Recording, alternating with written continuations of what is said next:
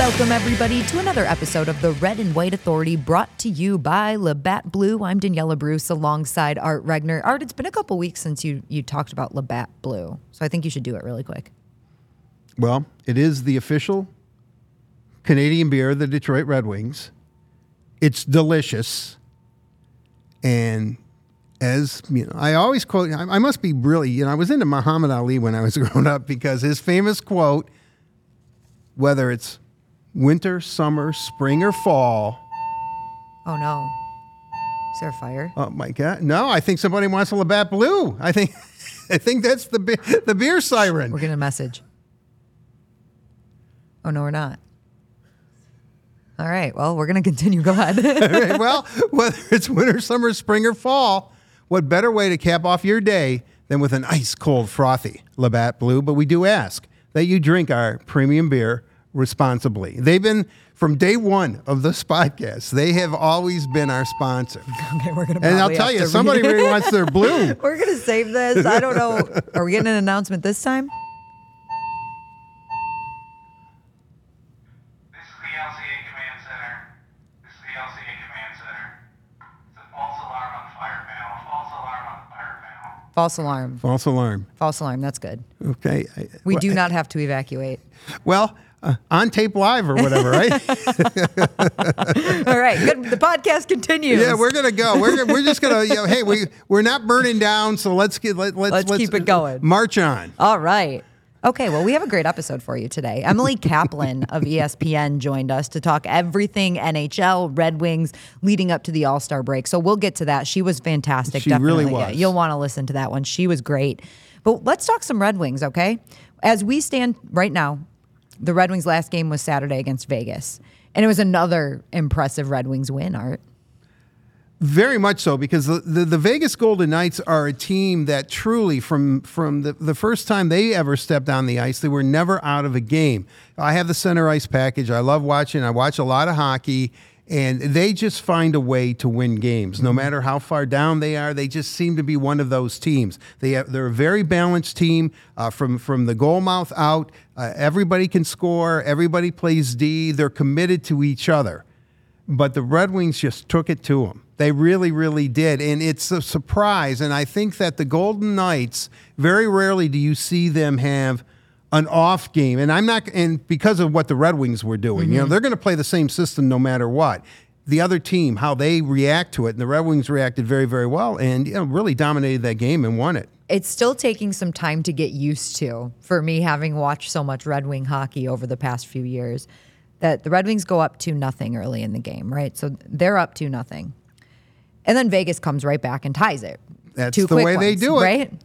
So I'm sitting there thinking, oh man, they're going to give away another lead. Like they had this game, but these Red Wings, the fight in them, the way that they responded to that, they score a late first period goal to go back up on the on the Golden Knights, and from there they never looked back. It's the fight, it's the resilience, and it's something we haven't seen in quite a few years. Well, it is the resiliency in a belief in one another. Uh, I, I think whenever we talk to a Red Wing, whether it's pregame, postgame, after practice, or whatever, they talk about the feeling in the room. How the team feels, how they approach it together as a team. I'm not saying the Red Wings were a splintered group, you know, years, but once you have to learn how to win as a team. You really do. You have to learn and everybody how they fit into the roles, what the system is, what's the best way for us, all 20 skaters here. Well, I guess the backup goalie, you know, he can sit there and cheer them on, I guess, but uh, how they react to certain situations, whatever we're down in, or what we're going to do as a team, as a unit. And the Red Wings now have a system that they all believe in, a resiliency, as you said. And I think it's very reminiscent, and I, I it's very reminiscent of yesteryear in Red Wing land where they had a belief in themselves. Mm-hmm. And regardless of what the obstacle was, they were going to get through that hurdle. And this Red Wing team is on that, has that same mindset. And the leader of all of that, both on the ice and off the ice, is the captain, Dylan Larkin, who scored his 200th career goal against the Vegas Golden Knights. Feed pass out the center. Two on one over the line. Raymond dished it over to Brinkett to Larkin. He scores! Game point streak. Larkin gives Detroit the 1 0 lead after a beautiful passing play on the odd man opportunity. Dylan Larkin, 200 career goals are. I know you've followed his entire career under a microscope magnifying glass, as we all have, but you especially. Just great to see the milestones that he's reaching. An 11 game point streak this season. He's scored over 20 goals for the fifth time in his career. And with everything that he's been through this year, incredible to see him putting this together. Well, it goes back to uh, the development program in Ann Arbor. he and Jack Eichel were tearing it up together.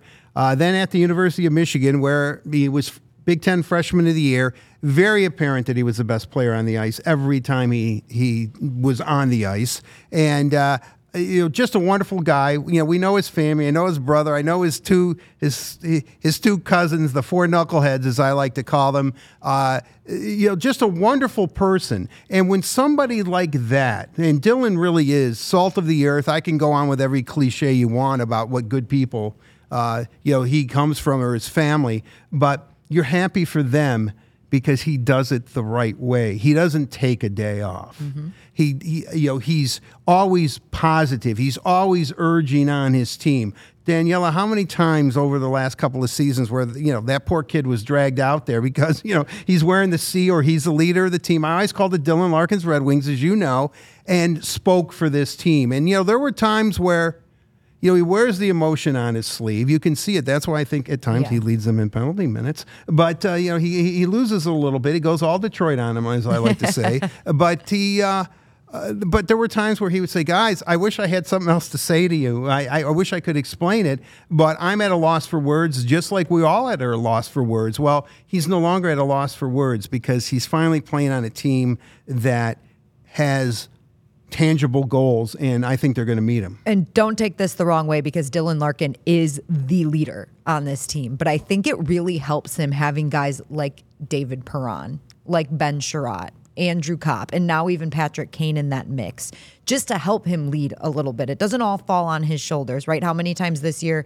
have the guys I just listed come out and spoke after a loss? How many times have they helped Dylan motivate this team? It's it's something special with the leadership core that the Red Wings have been able to put together. And Dylan is definitely the leader of that group. And I'm sure when Patrick Kane walked into the room the first time as a Red Wing, his inner D boss was uh, his heart must have been pumping because oh, yeah. you know I mean that you know Kaner was his man as as we all know, legendary. Uh, and uh, yeah, yes, I think you're absolutely right. The veterans that Steve brought in, the way he's upgraded this team, they're they balanced scoring. They all four lines can produce. Uh, you know, I'm never surprised when you know the Red Wings score a goal. You know, usually you think, oh, it had to be Larkin or you know back in the day Bertuzzi or whomever. You know, uh, that's not the case anymore. You can say, "Oh, Sprong, oh, Sprong got one. Hey, Petry got one." I mean, you know, it's it's uh, scoring by collective, and uh, uh, and I think that's absolutely great. But I do think when Kane walked into the room too,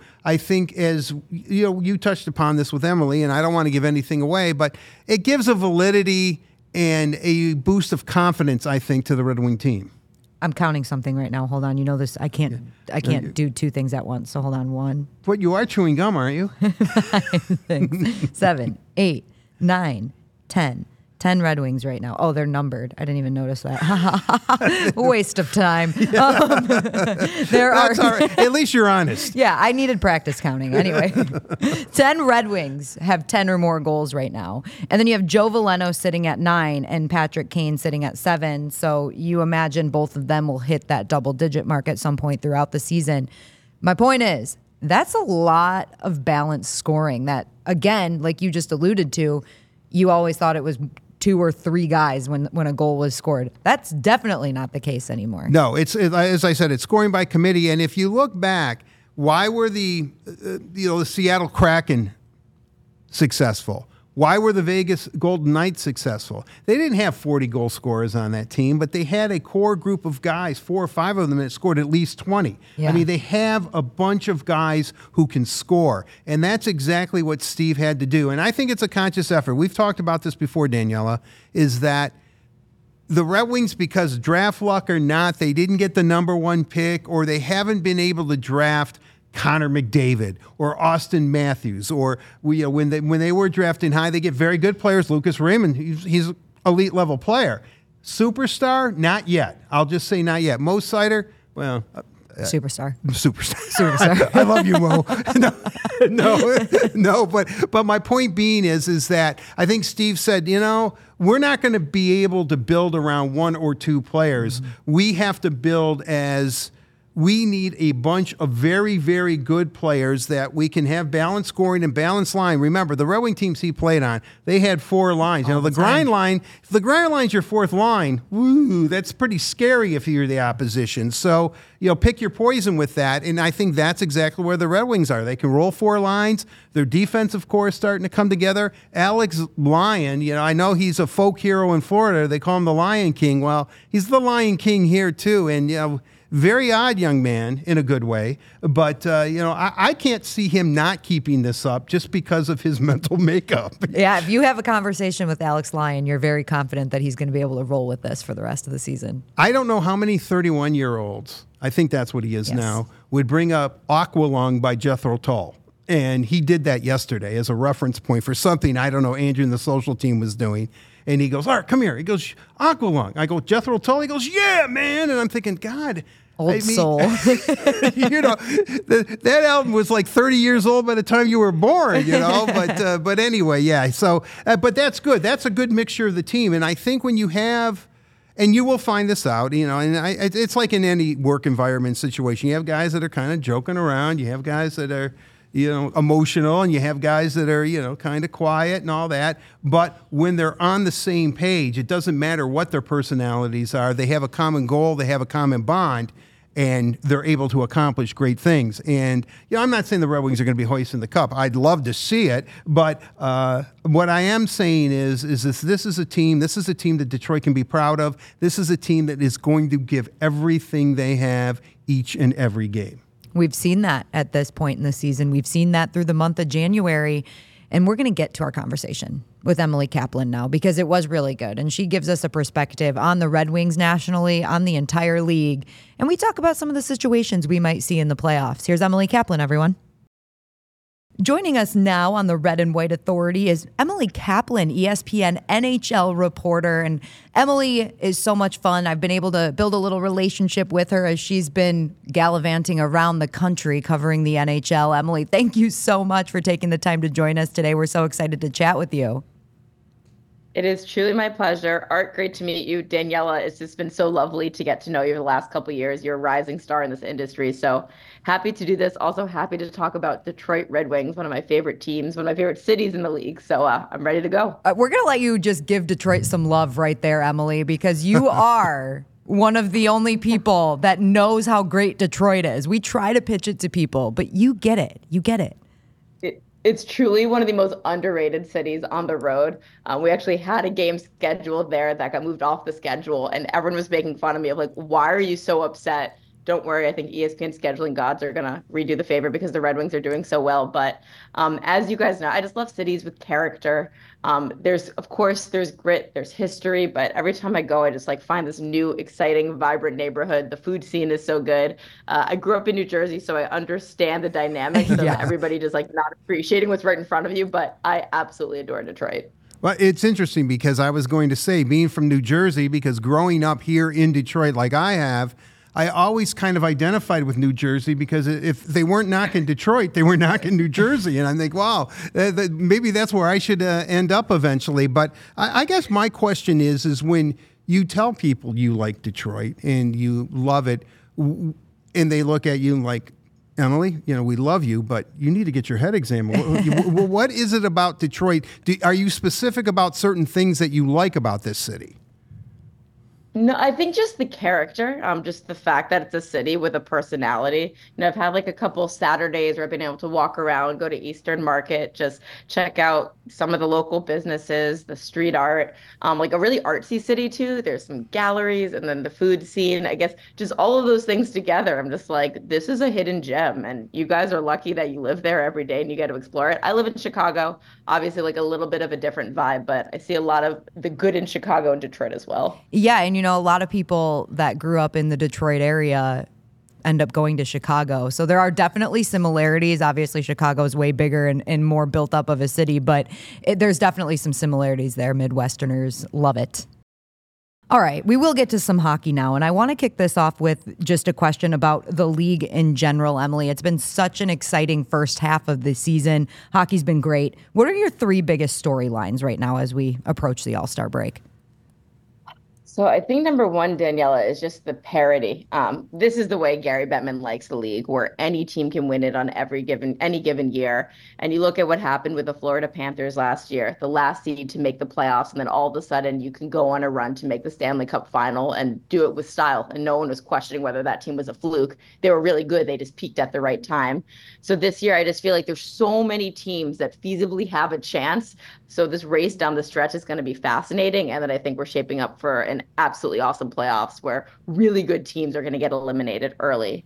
Um, the second storyline is probably goaltending. Just feels like this year there's a thirst for good goaltending around the league, um, and not enough goalies to go around. And you know, some of the reasons why maybe the shooters are just catching up. The technology is um, favoring the forwards now, who just have way more of advantages over the goalies.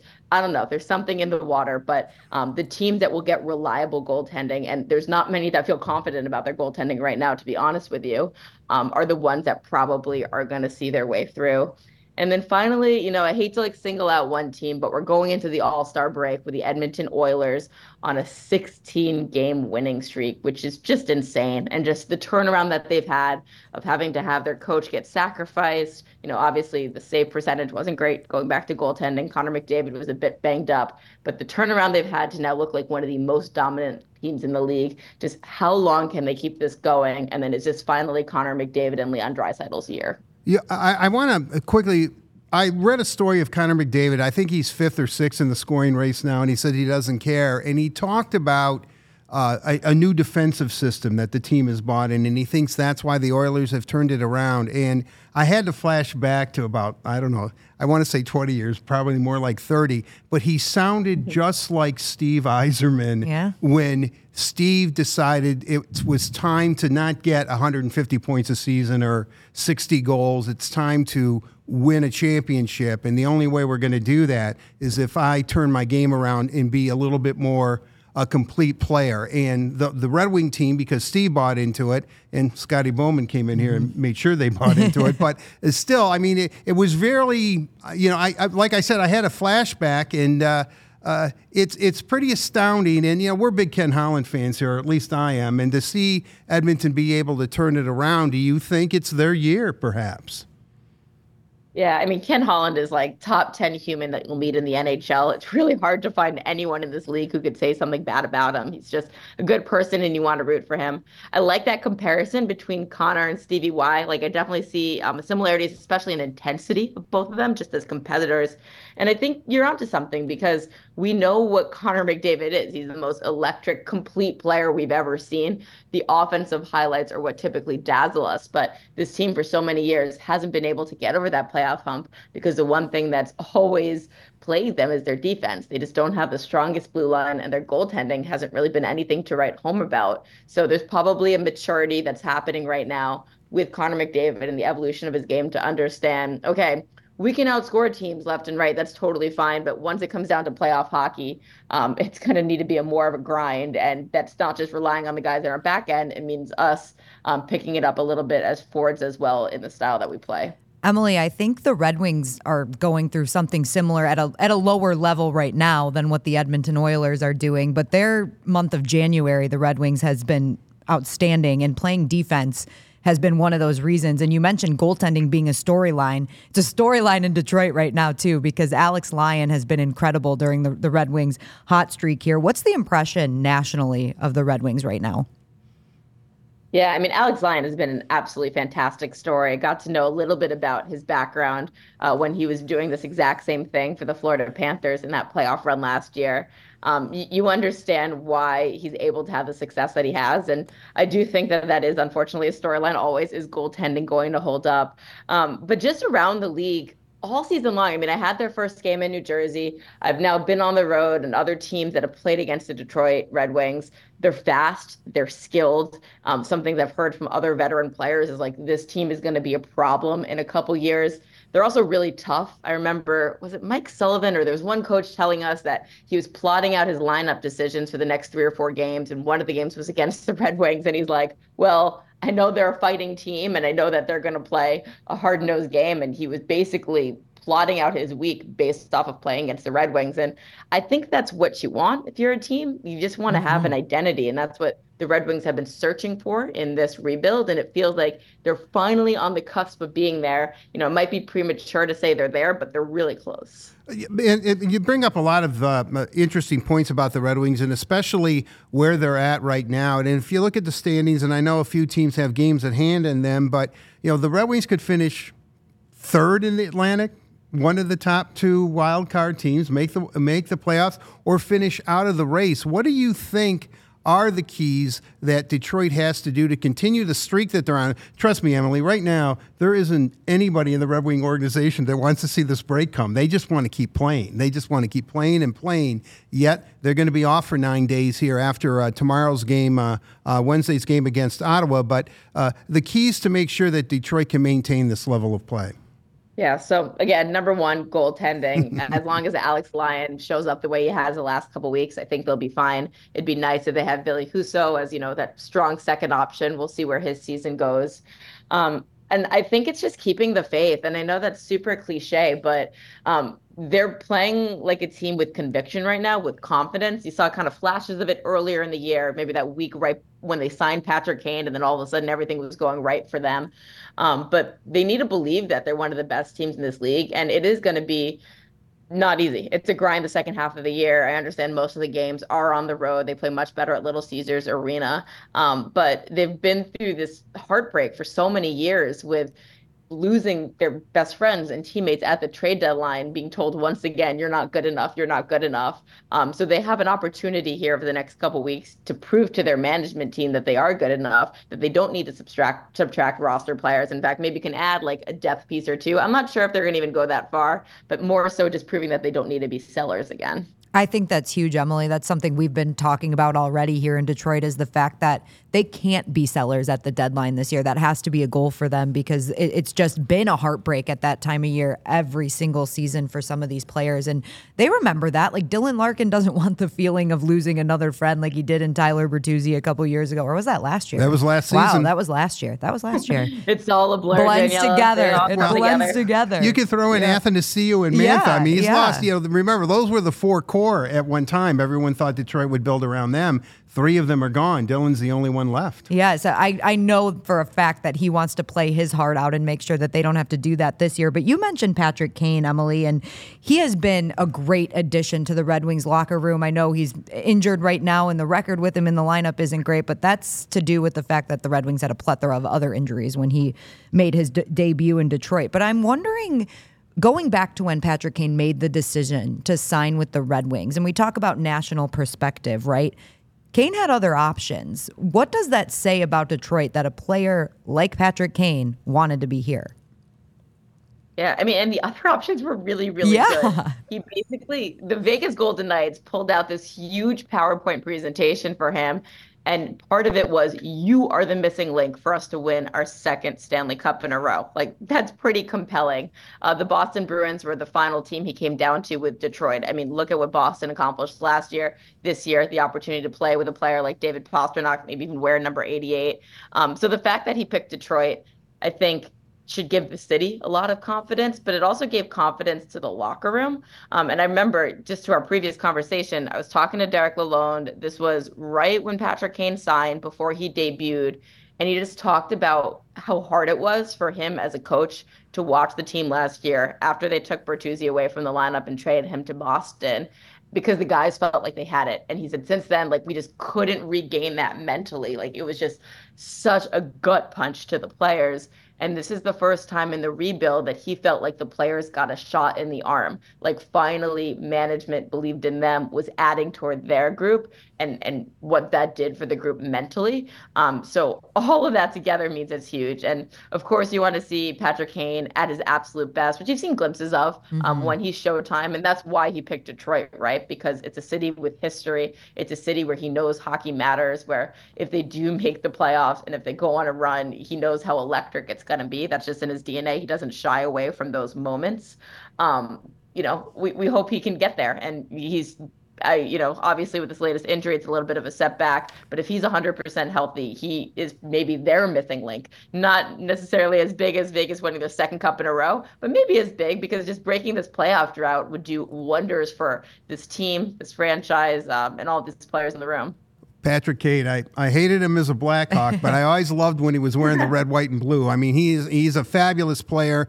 And it was apparent the first time he stepped on the ice, and everybody was wondering about hip resurfacing. What what does he have left? And you could just tell that you know he's a, he's a cut above. There's it, it's just it's just very very obvious even at 35. But uh, Emily, uh, you you said parity is the number one thing, and you, you know it's about what five weeks away, March 8th, uh, 3 p.m. the trade deadline on a Friday uh, this year. Uh, do you see it being a free for all like it has been in the past, or do you think because of parity, it might be a lackluster trade deadline day? Yeah, this is tough, and you know because the salary cap has remained stagnant for the last couple years, everyone is crying poor. Um, you know, and when I've made my calls around the league over the last like two, three weeks, people are trying to temper expectations because of that um, saying, you know, there's so many teams clustered in the middle. They might not be as aggressive as they might have been. Um, more teams might not feel like this is the year to go for it um, you just they say wait till next year. Once all the general managers have an extra five million dollars at their exposed uh, disposal, they'll be spending like crazy. um, I'm not so sure, and I think all of these factors are going to lead to a late developing market. I think we're going to see most of the major trades happen the week before and right up until trade deadline day on March 8th. Um, but I still think there's enough intriguing situations around the league. There's some serious impact players that are available. Um, probably the biggest being Elias Lindholm, but the potential biggest being Jake Guentzel, who is an absolute monster mm-hmm. and has a ton of proof of concepts in the playoffs. Um, that this should be pretty interesting, and maybe this is just me manifesting it because I like when the sport has juice and drama. But I think there will be quite a few trades that surprise people uh, right leading up to March eighth nothing like a dramatic trade deadline. Honestly, there's there's nothing like it. I mean, it used to the Red Wings. you know, they bring in Wendell Clark, Bill Ranford, Chris Chelios, and Ulf Samuelsson all in the same day yeah. on trade deadline day. I mean, we we camped out here, and it, every ten seconds, Ken Holland was well, coming out saying, "Made another one. Don't another one."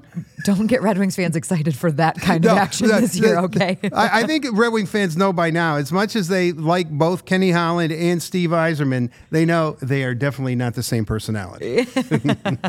That's exactly it. Okay, Emily, we have a couple quick fire hockey questions for you, and we know we're putting you on the spot, and it's only halfway through the season, but we're going to do it anyway. Okay. Who do you like coming out of the East? Who do you like coming out of the West? Who's going to be in our Stanley Cup final this year? So the East, I cover a lot of their games. I, I, just see what is going on in that organization, and I feel really good about it. And their goaltending has been fantastic, and all the questions that they had in the offseason seem to have been answered. They probably need a little bit more of depth at the center position, but I'm talking about the Boston Bruins. I really like them. Um, I do think they're going to emerge. I wouldn't count out the Carolina Hurricanes. It feels like mm-hmm. all of a mm-hmm. sudden we kind of forgot about them. Their goaltending's been a bit suspect, but they can always make a run. But for me, this just feels like the Bruins are the most complete team right now in the East. And in the West, I really do like the Oilers. You know, for a bit, I felt pretty bullish about the Kings. They've obviously dropped off. I think the Stars and Avalanche can be very scary. Um, but the Oilers, they feel like a team of destiny right now. We'll see where it goes. I'll tell you, our Canadian listeners, uh, you just went up a, a, a lot in, in their mind, picking a Canadian team maybe to, to be in a Stanley Cup final. That's not the Maple Leafs, right? Yeah, right. yeah, right. Especially the Oilers. yeah, it, it, it's weird that way. You know, I, I, all right, Emily. I know you've kind of said this already, but let's. How about dark horse candidates? Maybe a, a team that when you think it over, you wouldn't be surprised if you know one team from the west, one team from the east, obviously, that could emerge and kind of come out of nowhere, kind of like Florida did last year. Yeah, well, how about Florida this year? Yeah, um, that would probably be my answer. I just think they have so much dynamic talent and the way that they play, Paul Maurice is a very demanding coach, um, mentally, physically. His structure takes a lot out of the guys, but they're all buying in. And if you watch the way they play, um, it's exciting hockey. Um, it can be really dominant hockey. So I wouldn't count them out. And then in the West, I mean, it's not necessarily a dark horse because they've been a good team and made it to the Western Conference final last year. God, I can't believe I haven't even mentioned Vegas. Vegas is probably right up there with Edmonton. Um, but Dallas, I, mm-hmm. I, I think Dallas is just that right blend of veterans and they hit the rebuild at the right time with these young guys and they've got Jake Oettinger who can be very dominant when he's on. So I like them as well. Yeah, the, the honestly, there's a lot of good teams this year. It's going to be such a fun playoff. I can't wait for it to get started, and uh, I hope the Red Wings. Well, I'm torn in the West because you know Ken Holland, obviously, and then Jimmy Nill, who you know obviously was a longtime Detroit executive too. Two really Another great, great people. human being. Yeah, no doubt. Jimmy Nill is one of the best. So uh, uh, I'm all, if it can't be the Red Wings, you know, be showing my homer side here. But if it can't be, I, you know, Edmonton. I probably, you know, because Kenny's won it as a GM, I would probably go with Jimmy Nill. Okay. And Dallas, if I if I had, could pick. Fellow radio broadcaster Paul Woods loves the Winnipeg Jets this year too. He's he really likes what they're doing. So uh, uh there's a lot going on in the league, which is fun. Canucks are pretty yeah. exciting. Like honestly, yes. the West really incredible teams are going to go down in the first second round, and we're all just going to be scratching our heads yeah, there's no choice but for a good team to go down, honestly, because they're they're all good. That's the but, way it um, is.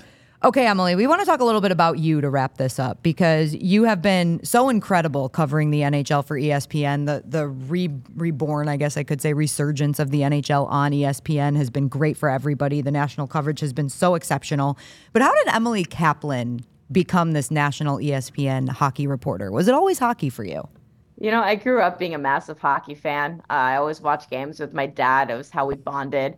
Uh, I went to Penn State, which is a football school. My first job out of college was my dream job at age 23 at Sports Illustrated. I got the opportunity wow. to cover the NFL under Peter King um, as a mentor, which was fantastic. And maybe I had the foresight of where things were going. It seems a little surreal to talk about now. Um, but ESPN reached out to me um, about a football job. And in that interview, I just mentioned several times my passion for hockey and they called me back. And at the time, they had just gone through some massive hockey layoffs. Unfortunately, it was a time before we had the rights. They didn't take it as seriously and said, Our biggest need right now is a national hockey reporter. You said you like the sport. Would you be interested? And uh, Peter had always pushed me to try to have my own beat to take control there. And I just saw it as a really cool opportunity to cover the sport I love um, and ran with it. And that was 2017. Obviously, we got the rights back a few years later, and um, a lot of opportunities came with that.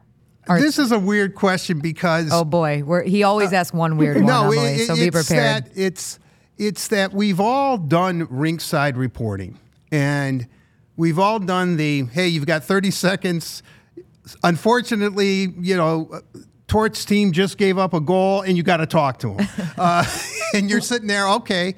Uh, what is that feeling like to do that in-game interview? I mean, I know it's exhilarating, but I mean, it's such a fluid situation. Do you have a list of, ca- of questions, or do you just go with your gut when they say, Emily, you're on, and boom, you just start firing away? Yeah, um, it's there's definitely that time where I'm standing behind the bench and the, uh, I'm supposed to talk to like the home coach and the visiting team scores. I'm like, God damn it, he's gonna be in a bad mood. Um, but you got to go there anyway and suck it up and you know, this is where you rely on your relationships. And I think there's a level of respect that hopefully I've gained with these guys that no matter what they're feeling, and often their emotions run really high, um, they can hone it in and treat me with a professional respect of understanding I'm just there to do my job and I'm just trying to inform the viewer. And we're all doing our same goal of growing the game, which the, the sport is so obsessed with and it's pretty important for us.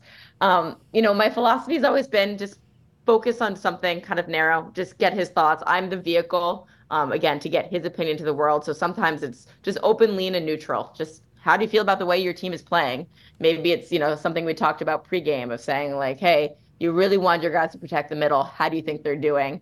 And then if I'm able to get a follow up question, which typically I can if we're not entering into a power play or if the coach isn't too chatty there's a couple loquacious guys um, i just try to listen to them and get a follow-up because i feel like in the second follow-up question um, when you press them on more details, uh, you typically get something tangible out of it. Whereas they're so well trained to give you all these platitudes, uh, trying to chisel away and get to the real truth is where the follow ups are key. When you're doing games, one of my favorite things is I'll be watching from the radio booth, the press box, wherever I'm at at the time. And you know when Emily's going to do one of her bench interviews, you see her like scurrying behind all the players on the bench. You've got to be pretty athletic to get back there, Emily. It's it's a it's it's tight. I like to think I have to stay fit for the assignment. Um, I'm an athlete too. Uh, no, and yeah, it's obviously I've, I've come up with some methods of hurdling myself over there, like in dress clothes, mind you, like not in sweats like the guys are. Um, I think the one misconception though is everyone gets super concerned when I have to walk on the ice, and especially if it's after a period and it's all chopped up, it's really not that hard. I'm not gonna eat. And sorry for cursing. And if I do, I will gladly own it, and it'll be something that happened. Eh, You'll go viral. You'll you'll have like a viral social media clip Yeah. out there, so it'll it'll be. I'd like to think I would do it with grace. Who knows?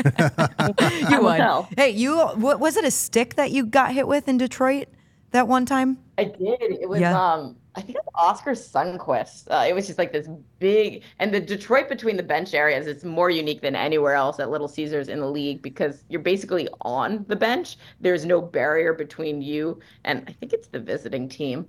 So yeah, there was just this big scuffle in front of me and it was just hard to see because all these sticks were all mashed up and um got whacked in the face, got my first black eye and I no longer say I want to have a black eye for street cred because falling asleep with that thing's tough.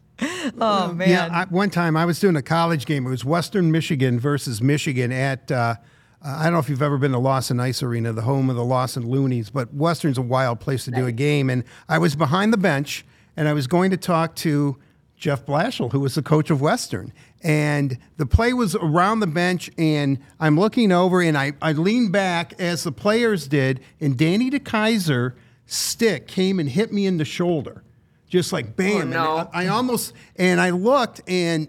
I, I look at it and I had this big black tape mark of his stick. I mean, of his the blade of his stick was on my suit at that time, and it hurt forever. It hurt for weeks. I mean, I couldn't believe it. I mean, there there's risk involved, but it is. It's a. I've always said it. It beats working for a living. yeah, it's a wonderful Yeah, job. It is. Very it definitely Sure is. does. And it makes you appreciate, though, of all of the bruises and nicks that these guys get on an 82 game basis and just have to play on. Yeah. Like, I get one and I'm reeling for weeks. I'm wondering if the two of you did you uh, both act like it didn't hurt at the time? Oh, yeah. of course. Yeah, I'm good. the, the assistant at Western, you know, even Blash came over, who's really intense during the game, by the way. Uh, came over Uh-huh. and said, "Hey, hey, Art, you're all right? You all right?" And I said, "Oh yeah, of course. What? What? Did I got hit? You know?" And I'm looking and I go, "Oh "My God, dry cleaning's not going to take this out. This suit's ruined." You know, but uh, oh well. Oh, that's great. Well, Emily, Yeah, I have to give. Yeah, no, shout out to the Red Wings equipment staff, one of the best in the league. And they were giving me ice packs. They tried to give me a helmet with my name on it. I was trying to say too cool, but thank you, fellas. I do appreciate you. that's even better. You would have done your next interview with a Red Wings helmet on. That would have been even better. Mm-hmm. but thank you, Emily. We appreciate you taking the time to join us on the Red and White Authority today. It was such a great conversation, and we're looking forward to seeing you in Detroit. Uh, trust me, I'm looking forward just as much. But lovely to chat. Thanks, guys. And uh, here's to a great second half. Great, thank you. Thanks, Emily. Emily Kaplan is a gem, let me tell you, first of all. Thank you so much again to her for joining the podcast. We loved chatting with her. And I think some of the biggest takeaways or the biggest things we learned is that Emily Kaplan loves Detroit because everybody should love Detroit. So I'm, I'm a big fan of that, that she loves our city. It's great. What kind of gem is she? A diamond, mm. a ruby, a sapphire? We'd have to ask her. I mean, I want to say diamond because that's like the classic, like everybody. but I, I think she's more. are uh, forever. But I think a ruby, just cut the right way, is stunning. Yeah. Okay. Sure. If, if you if you think she's a Personal pre- ruby, she's a ruby. Okay. Anyway, um, Ruby Kaplan. That's what we should start calling her. It- It's a woman's first name too. You come up with a nickname for everybody, even when it's not really wanted. Like no one asked for this nickname, but you have one for them every time. Well, uh, well, I Crusher's still Crusher, Yeah. and he doesn't mind. No one knows who Crusher is. Who's Crusher? Ben Sherratt. Okay, there we go. So you you're never mind. I'm not saying they're original nicknames. anyway, okay. Emily loves Detroit. Okay, she, She does. loves Detroit. Yes. She's also paying very close attention to the goaltending situation league wide, as we have been too. And obviously, here for the Red Wings right now, it's been great with the way Alex Lyon has been playing. But she's right, there aren't that many teams, and some of these really good teams that have that sure-handed goaltender that they can count on night in and night out. Well, right, and we you- just look at the, the Las Vegas Golden Knights last year, Right. winning the Stanley Cup. I, I mean, Darren Eliot, who used to work here, now works for the Golden Knights. I go out to Vegas like once a summer, and I always hang out with Darren a little bit. And you know, he and he always told me. If you would have told us we would have had five different goaltenders and won the Stanley Cup in one season, I would have told you you were nuts. But it's very, very important. Each goaltender that Vegas seemed to plug in was Alex Lyon. Let's put it that right. way. And so, uh, with all that said, what was interesting, what I really thought was, is that the one team that everybody has been speculating that they had to shore up goaltending this year was the Edmonton Oilers. And lo and behold, you know, they're on that 16 game winning streak because Connor McDavid said they they committed the defense. Yeah. And uh, so maybe they won't get a goalie. Maybe there won't be a run on goaltending. And, you know, the trade deadline day is going to be really interesting because you could tell from Emily that she was, you know, she's working her sources. She's Oh, yeah. making calls. She's trying to figure out what's going to happen. Yet, at this point, and still, you know, we're about six weeks away, but, you know, it's going to come up sooner than rather than later. And I don't know if anybody really knows what to expect. Yeah, it'll be an interesting week, the week of that March right. 8th trade deadline. But as Emily alluded to, it's going to be probably pretty quiet until closer to the deadline. So Right, it, and what it will be Steve interesting. do? I don't know. What? That's the. WWSD, what would Steve do? That w- is always the million dollar question, Steve. if only he'd let us into some of his insight. Come on, Steve. I want to. I just want to hop into your office and sit there across from you for, at your desk and just like pepper you with questions. I don't know why he wouldn't enjoy that. Yeah, me either. No idea. No clue why you wouldn't enjoy that one. You know, I did want to compliment you and Emily too. Oh, Both Oh, of you. you. Have been injured during hockey games, and you took it like champs. Kept going, pretended nothing happened. And seriously, it was Danny DeKeyser's stick. Because you know the puck was coming over, and, and every they all moved back. Well, I moved back too, but you know they're holding their sticks. So he moved back, and the blade hit me square in the. Sh- I'm hitting my shoulder now. Uh, actually, I think you just hurt yourself again. and it, and it left it, it did so it, it left a bla- it was black tape it left a tape mark of the outline of his stick and i think oh you- like i said you know it's i can't try clean that out I was just gonna say, wait, wait, wait. Did you keep the suit, and does it still have the print on there? Well, you know what? As a matter of fact, I still wore the suit because it did sort of come out. You could tell a little bit, but it was also a suit that was sh- soaked in champagne in 2002 when they won the Stanley Cup. Uh, because yeah, I was in the room, I was on the radio network at the time, and these guys just kept pouring champagne on me. The next day, I brought that, I brought it into the dry cleaner, and the, they thought I was crazy. They thought that I should keep the suit as a memento. But I figured, man, that thing's going to smell awful after a while. I mean, you know, I would assume champagne, if it dries out, would wouldn't it still smell and spoil or something? I got the suit dry cleaned. Uh, very good decision. Good decision. Unless you were gonna like frame it or something, but that would be weird. really, yeah, yeah. That's uh, I. I had no impact on this team. I, you know, my name's not on the cup, but they poured champagne on me. I, I think Yeah. I think it was mostly Nick Lidstrom, but uh, I don't know. I mean, So pretty kept cool. it. It's still pretty cool. Oh yeah. Well, you know, th- being in a room, a celebration like that, any team when they win a championship is very uh, gratifying, and especially if it's your hometown team. Mm-hmm. You know, if, you know, for me, the Red Wings winning, you know, it, it doesn't get much better than that, and. Uh, uh, you know, I mean, I was so overcome with emotion that I actually hugged Nick.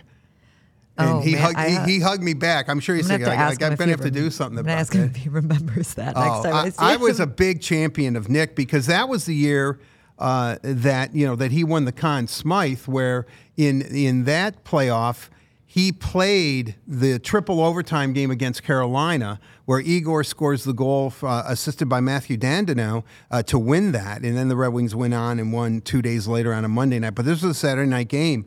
Um, he played over 65 or 66 minutes and i remember being on the bus with him going they didn't play the they had to they couldn't practice the next day they were just you know but you had media they had to go to media availability so we all got on the bus we went to wherever the media hotel was and i told nick i said look said they cannot deny you. They being the Canadian press. I go, you are phenomenal. I go, you've come of age. I go, when we walk in there, Nick, they're going to be all over you.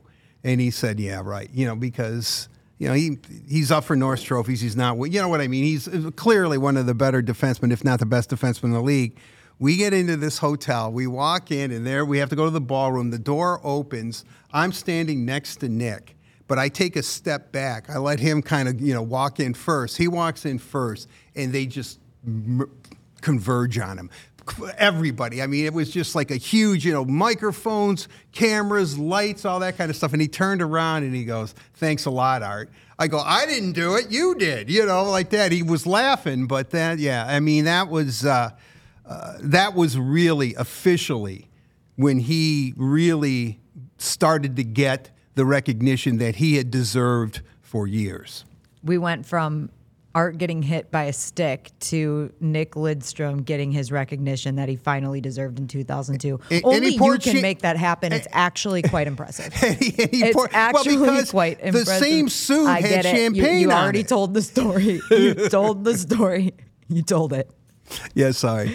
All right. I apologize, Uh, audience. my brain's not working great today because I leave for a vacation tomorrow. Yes, So, yes. Yeah, but I, but I know deep down, you feel like most of the Red Wings do, where they wish that No. they weren't stopping, that they that they kept playing, that they the Red Wings are in the mode. We want to play every other day. Yeah, yeah, yeah. I wish they could keep playing, but I would still go on my vacation. Oh, really? Right. Yeah. I well, I know you're just saying that to you know because you you know you want Vince to think, yeah, the marriage is still on, but uh, yeah, we'll go on vacation together.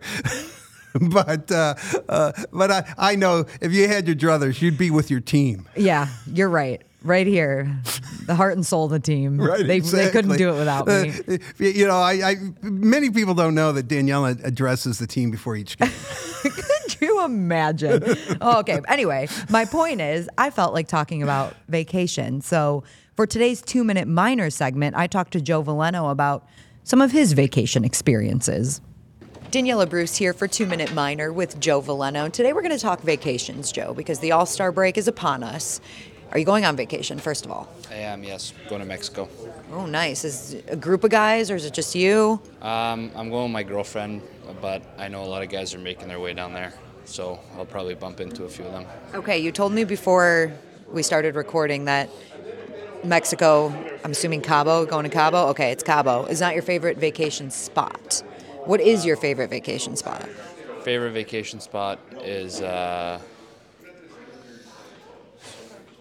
I've only ever been to Miami, so it sounds bad, but I've been there. Joe is a Miami guy. Pegged you for it, Joe. Um, I don't know. I'd like to make my way down to Europe and um, like to go back to my roots a little bit in Italy. So I went there when I was really long, really young, but I don't remember much. So um, like to go back to Italy. Hopefully, uh, maybe this summer or sometime. Soon. Okay, so we say dream vacation is probably going back to Italy. What parts? Um, I'd like to go to um, Rome, Capri, um, Naples, and there's another one that I'm forgetting. Uh, It's Ca- Capri's on the Amalfi Coast, right? yeah, That- yeah, exactly. okay, So that whole Amalfi, uh, yeah. yeah, that whole Amalfi Coast, really. All right. That sounds like a great trip. I, I need to do one of those too. Well, thank you for taking the time to join us and enjoy the All Star break. Thank you. Joe Veleno. He was a man of few words for that one. you know, Joe used to be one of our bloggers. So I, I, I, I've talked to Joe when he was in the Quebec League, when he was in Sweden, when he was in GR, when he's been here in Detroit. Uh, you know, at you know at home in Montreal, where you know, remember during the pandemic, he would post those uh, Instagram things of him uh, carrying Climbing weights on or back, or, you know, walking the hills of Montreal, which I did not know it was a hilly area, and you know, with his shirt off and all that kind of stuff. And so, you know, he's, you know, he really worked out. Joe, from the moment he was drafted to where he is today physically, and I know that his his brother is a high end trainer. I mean, I know everything about Joe, you know, and uh, Is there a player you don't know everything about? Well, because I know, swear, I swear you On- say that literally. I know their family. only I know certain ones, brothers. you know, only certain guys, you know, that I'll, I'll get to know, like like the Rasmussens. You know, I, I'm probably And like uh. Like a fourth generation uncle to them or something. But uh, uh, it, it, it just, you know, when you get to know them, and what happens is, is when you cover a draft, and, and this will happen to you too, Daniella, uh, when you cover a draft and you see a guy from the time he's 18 and you meet him then and you talk to him and, uh, you know, like Mo Seider, the first interview he did with the Detroit Red Wings was with me and, and, you get to know him a little bit, and then you follow him. It they kind of it's a weird feeling, but they become kind of like your guy. You know, Michael's definitely one. Joe's definitely one. You know, unfortunately, Filip Zadina was one, and I just wish him nothing but the best of luck. You know, and you get to meet a lot of them, and probably the thing that is really kind of you, you feel bad is that a lot of guys that you meet that are drafted over the years do not make it, and you feel because you because you like them as people so much. But you know, professional sports is an unforgiving world. It's kind of like like your your favorite coach Dan Campbell said. Mm-hmm. You know, when he has to assess his personnel, he can't let his personal feelings because he likes these guys so much. They did so much for them. But the bottom line is, can we win with them? Are they producing? And you know, and that and that's the yeah, life of an athlete's great. I'm not going to say that it isn't, but it's very, very difficult. There's a lot of pressure. There's always someone that wants to take your spot, and so I have a lot of respect and empathy for these guys. I love that you're you're very into this today because you've gone. I am from I, Joe Veleno I, wanting to go to Italy to Joe Veleno's draft story, your draft stories, and I'm just like talking thinking about vacation. I was just going to ask you your favorite vacation spot. My, my favorite vacation spot uh, you know what? I'll tell you a city that I really, really like. Let's um, hear it. Is Charlton, Charleston, South Carolina? It's a good one. Yeah, it's it's a great because it's old school. It has history. The Civil War started there. Uh, no, it did, but you know Fort Sumter's over there. It's historic. Uh, I like Charleston, South Carolina. I love going to California. I love New York City. Um, you know, I like Boston a lot. Uh, you go to Vegas. Vancouver. I go to Vegas. You know, I really I love Vegas. I'm not a gambler. I don't understand it at all. I don't, but what I do like about Las Vegas is is that that is the most American city in the entire world because it is a tapestry of everything that is that this country is about from you know both all sides of the spectrum and I, I'm just find it fascinating. And I really do like going to, uh, you know, Fremont Street in old Las Vegas. I mean, that's, uh, you know, that's, that's weirdo city, but it's kind of cool too. It's a little bit unsettling at times, but kind of cool. Aside from Canada, have you been out of the country? Do I? I've been to London. To I really oh, like yeah? London, England. Yeah, the first thing I did when I got there, um, it was raining, and uh, our hotel room wasn't ready. Then I was sent there to cover a boxing match. I've got a great story that I'll I won't tell in this podcast, but it was raining and you know and there's the double the double decker bus you know that I've grown up my whole life seeing and so I'm taking a bus to go on this tour thing that I bought and so I'm on this bus and I, I immediately go up I want to go upstairs and the you know the bus driver goes he goes hey mate you know I, I can't do an English accent it's raining I go, buddy, I've been waiting my whole life. I go, I don't care. so, so I went up on the, uh, and I sat in the front seat and just sat there and let the rain just fall on me as we drove through London. That was a little weird, but I was so psyched to be there. You know, it's a long flight too. It's like eight, nine hours or something to get there, and Heathrow Airport, and you know, you know, I, I one time thought Metro was a big airport, and it is. Heathrow is gigantic. I yeah. mean, you know, it's it's it's it's you know major import, you know, major airport in this in, of the world, I would imagine.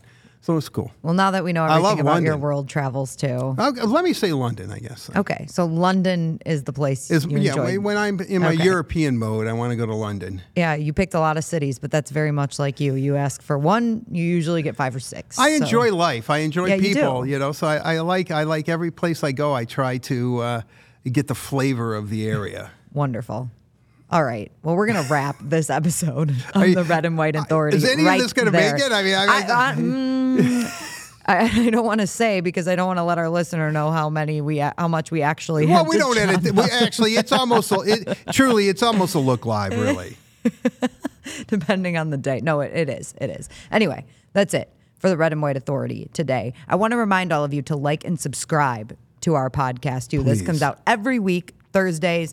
You can tune in and listen to not so much of me and Art, I promise, but we have great guests every single week. Yeah, really. And Alex Lyon wants to be a guest every and he wants, week. yeah, he's ready. He is ready. He's a, we should give him his own segment. Uh-huh. Maybe another thing. What do you? Oh God, you have a lion with lion.